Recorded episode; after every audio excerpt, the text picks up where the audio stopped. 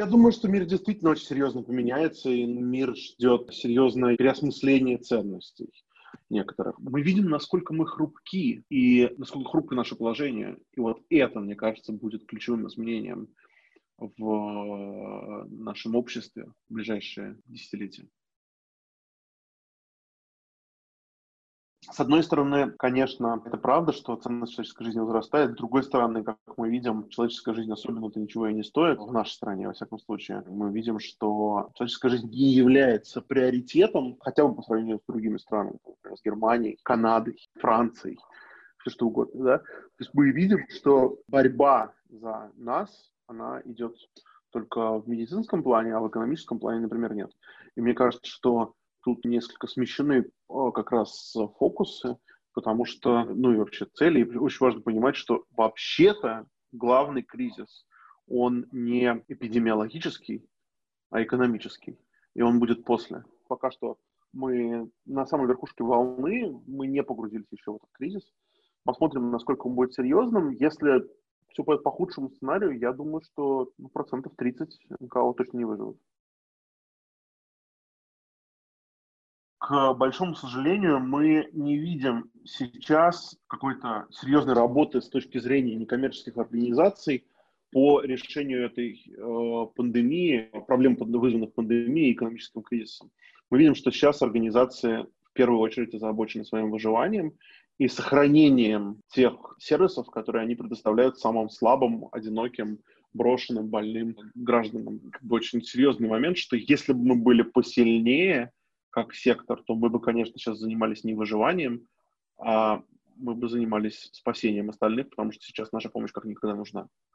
Но приходится заниматься выживанием, и это, конечно, серьезная проблема. И я бы сказал, что большинство некоммерческих организаций сейчас думают о собственном выживании, о том, чтобы не прекращать работу, а не о том, чтобы ее увеличивать, усилить, усилять и сделать более доступной и эффективной. Если мы можем говорить как-то о каких-то прогнозах, то если мы переживем это время, то, конечно, было бы здорово, чтобы в следующей подобной ситуации мы пришли во все оружие.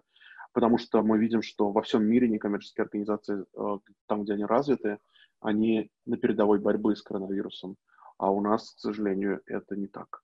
Они на передовой борьбы за выживание и за жизни своих подопечных, что очень важно в ситуации общего экономического и социального кризиса, но не на передовой борьбы. А жаль, могли бы быть. Это вопрос того, что к сожалению, большинство организаций в России сейчас, например, там, не имеют постоянной диверсифицированной финансовой системы поддержки от разных источников дохода. Ну, там, доходов, фандрайзинга, гранты, частные доноры и так далее.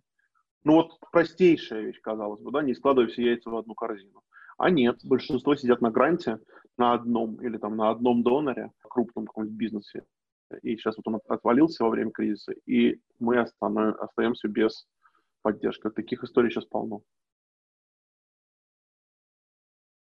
Нельзя сказать, что органы государственной власти ничего не делают. Мы видим, что были приняты меры, как минимум, Министерством юстиции были приняты меры, э, например, перенесена там отчет, сроки по отчетности НКО.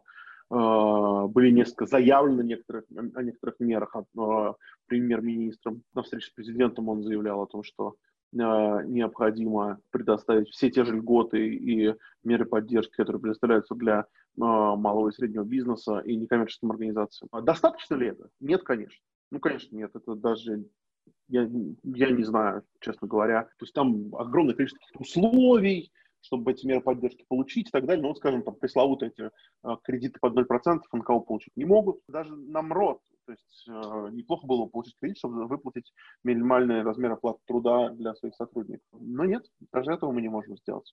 Но в целом, знаете, мне кажется, что не нужно в этом смысле рассчитывать на большую государственную поддержку, потому что нам бы хорошо иметь какой-то вот инструмент работающий, которым мы сами могли бы воспользоваться. Таким инструментом мне видится налоговый вычет для коммерческих структур за поддержку благотворительной деятельности. Вот это то, что сейчас могла бы сделать власть. То есть власть власть могла бы сейчас э, этот вычет ввести налоговый, это то, что очень нужно всем, потому что это поддержало бы бизнес, снизив налоговую нагрузку на них.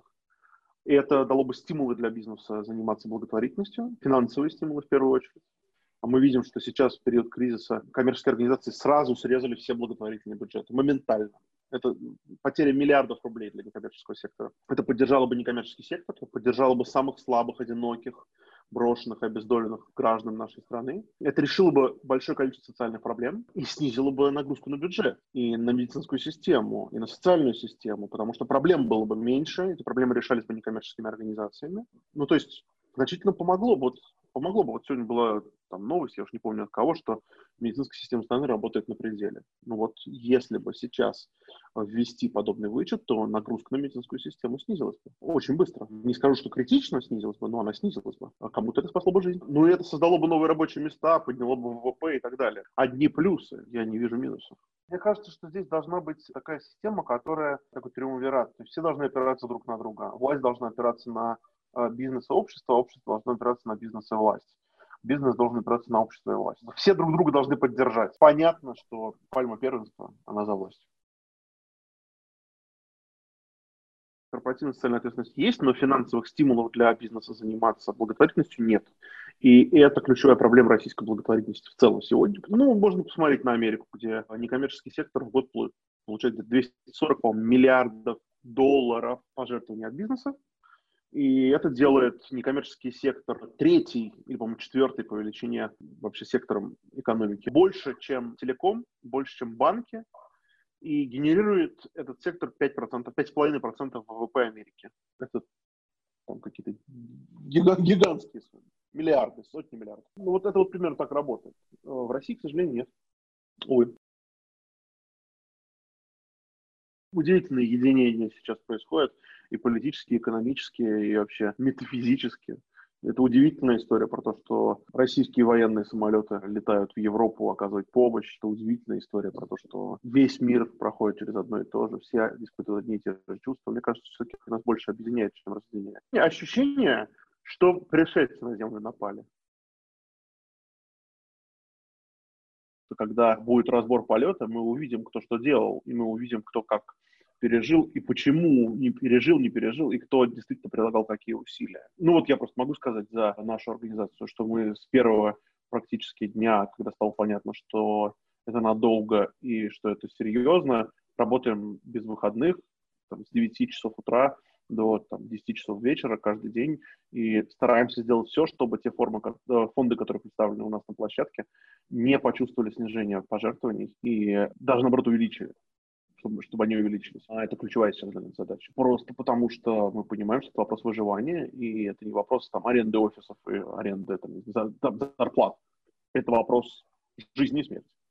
А вот мы увидим, кто что делал. Да? И эта перспектива, она, понимаете, люди же не дураки, они же почувствуют, увидят, они вспомнят, кто им помог в этот период а кто не помог, а кто, кого просили, кто не помог. Поэтому это очень большой большое окно возможностей для некоммерческого сектора, ну, просто потому что это возможность проявить себя, возможность показать, что мы есть, что мы не твари дрожащие, что мы право имеем, и что мы, ну, в общем, серьезные игроки на социальном рынке. Ни одно серьезное изменение сверху в России до конца так и не, не прижилось. И что все изменения, которые прижились, они были только снизу. Поэтому для нас в долгосрочной перспективе, как для общества, для страны, это, конечно, очень-очень полезный, полезный опыт. Опыт самоорганизации, опыт э, э, построения горизонтальных связей, опыт умения надеяться и рассчитывать на себя. Поскольку мы страна с патерналистическим преобладанием поведения, да, и сейчас мы видим, что мы такие как бы рассчитывали на поддержку, а ее не получаем в необходимом объеме. И это должно зародить в огромном количестве людей мысль, если мне не оказывают этой поддержки, на которую я рассчитывал, может быть, я сам тогда буду себе оказывать эту поддержку, может быть, я буду на себя рассчитывать тогда. В стране очень много поменяется, если такое произойдет.